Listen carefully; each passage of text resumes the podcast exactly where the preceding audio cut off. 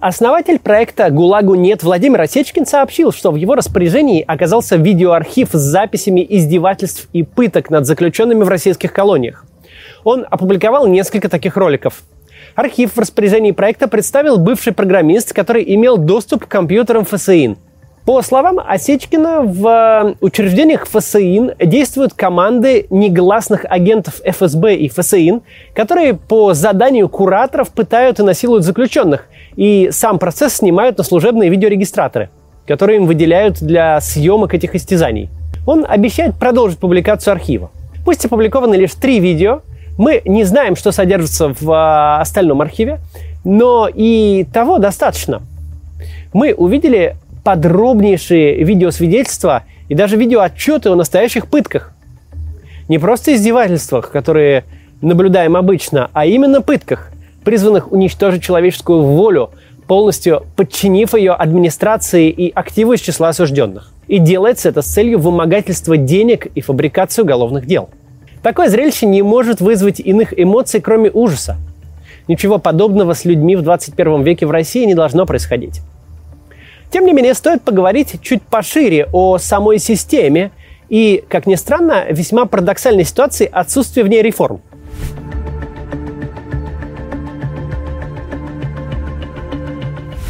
В недавнем ролике об офшорах я говорил о том, почему многие механизмы государства в России не просто остаются без реформ, но даже э, портятся. Причина такова те, кто должен их реформировать, сами не ощущают проблем. Они изолировали себя от последствий. Пока у тебя есть самолет и частная клиника в далеком зарубежье, дефицит кислорода в российских больницах, новая волна ковида и умирающие люди в коридорах не твоя проблема.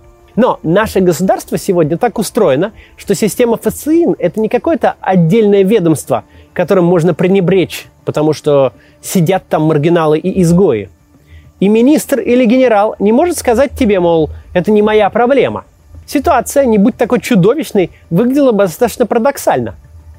В России, в общем-то, нет более опасной профессии, чем быть чиновником, а тем более силовиком. Когда оппозиционера сажают в спецприемник на 20 суток, ему на помощь кидается ОВД-инфо, о нем пишет медиазона, популярные блогеры собирают компенсацию на стримах. Но ребята внутри системы друг друга пожирают часто, с удовольствием и аппетитом. И речь там чаще всего идет не о сутках и даже не о годе другом. Статьи там грозные и сроки двузначные. Гражданские служащие – корм для силовиков, силовики – друг для друга.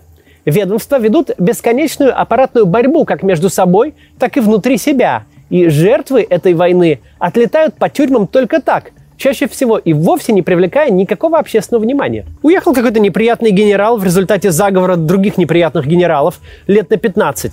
Кто же о нем подумает вообще? ФСИН вообще особенная история. Это силовое ведомство, но как бы не до конца силовое. У него нет специальных рогов, чтобы бодаться с конкурентами. Например, нет своего следствия.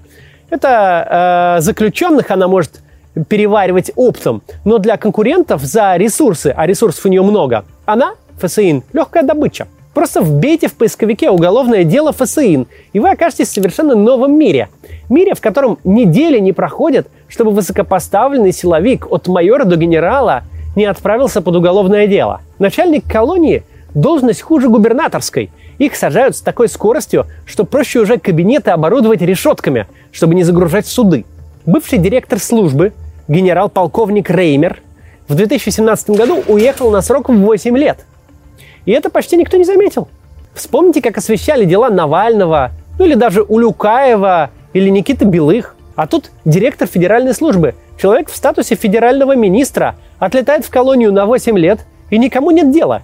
Чиновникам в России быть опасно, силовиком еще намного опаснее. Занимать высокий пост во ФСИН – это и вовсе как делать закладки у вечного огня с плакатом «Свободу Навальному» за гранью разумного риска. Максима «от тюрьмы не зарекайся» и для обычного гражданина в целом правда. Никто из нас не застрахован от того, чтобы разделить участь тех несчастных, что попали на видео. Но у нас хоть вероятности таких событий достаточно низкие, а люди, которые им такие условия создают, кто занимают высокие посты в государстве, силовых структурах, в системе исполнения наказаний, должны испытывать настоящий ужас. Ведь сама их должность, доступ к государственным деньгам, гостаймне, к чему угодно – это само по себе состав преступления. Для них вероятность попасть в тюрьму выше, чем у реального действующего мошенника, а сроки их будут дольше. Поэтому поведение российских властей можно описать знаменитой фразой «слабоумие и отвага». Казалось бы, риск попасть за решетку для чиновника в разы выше, чем для рядового гражданина, а для зеков бывший э, чиновник в камере – неиссякаемый источник всевозможных благ. По идее, этот чиновник просто с точки зрения логики должен всеми руками и ногами поддерживать правозащитников и отдавать треть зарплаты донатами медиазоне – чтобы, если что, ему помогли, нашли хорошего адвоката, спасли от избиений и вообще позволили пережить срок заключения с минимальными потерями. Особенно это касается руководителей ФСИН, которые уж точно лучше всех представляют себе, что творится в уверенном им ведомстве. Но ничего не меняется. Годами мы слышим одни и те же рассказы, годами видим более-менее похожие видеозаписи с пытками, изнасилованиями, унижениями – при этом правозащитников, которые пытаются привлечь внимание к проблеме и как-то начать ее исправление, преследуют, признают иностранными агентами и даже нежелательными организациями. Происходит вполне понятный и ожидаемый процесс. Правозащитников, которые пытаются рассказать о проблемах, затыкают. Никто не контролирует происходящее в колониях. Ситуация в колониях все ухудшается и ухудшается. Оставшиеся правозащитники пытаются об этом рассказать, с ними борются еще сильнее.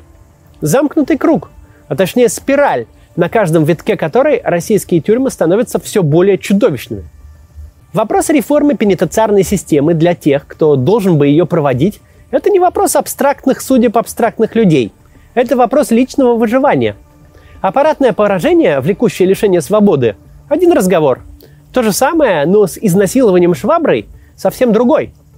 Идея очевидная. Без изнасилования шваброй намного лучше, чем с ним – Именно это и делает ситуацию совершенно парадоксальной.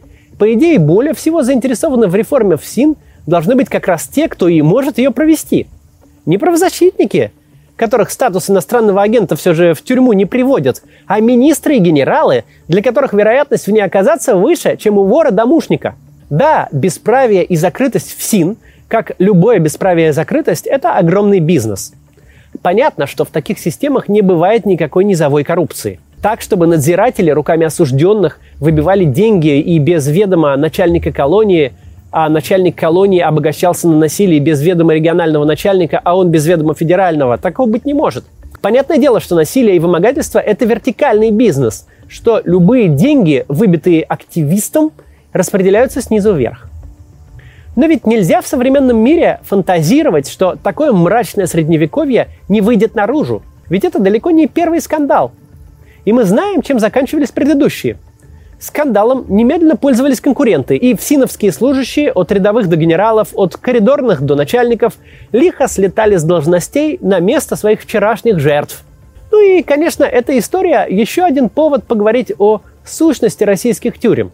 Я уже говорил в роликах по другим печальным поводам, в чем главная проблема пенитенциарной системы России – она не занимается исправлением людей, совершивших преступления, и их возвращением к нормальной жизни. Вообще-то в этом ее общественная функция. У нас нет цели изолировать человека на 3-5 лет от общества. У нас есть цель исправить его, чтобы он через 3-5 лет вышел и больше преступлений не совершал. Но этого система не делает. Вместо этого она людей калечит и, наоборот, случайно оступившихся, а то и вовсе невиновных граждан превращает в закоренелых преступников. Система ФСИН – прямая наследница системы ГУЛАГ. А в ГУЛАГ ведь попадали в основном люди, никаких преступлений не совершавшие. Политзаключенные по легендарной 58-й статье. От системы лагерей требовалось сломить их волю невиновных людей и заставить их заниматься тяжелым неоплачиваемым трудом. Например, рыть Беломор-канал или строить города посреди вечной мерзлоты. Смертность в некоторые годы превышала 25%. И никого это особо не волновало. Сейчас, к счастью, каналы заключенные не строят. Но отношение к людям как к расходному материалу никуда не делось. Система ФСИН не видит в зэках ничего человеческого. Что же получается в итоге? Попасть в тюрьму может более-менее кто угодно. Особенно, если он работает в государственной системе, как-то относится к селекторату или тем более силовик.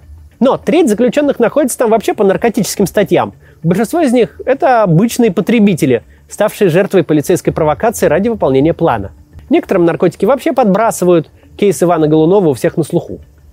Дальше, если вы, а я надеюсь, что это так, не употребляете наркотики, это не значит, что вы застрахованы от попадания в тюрьму.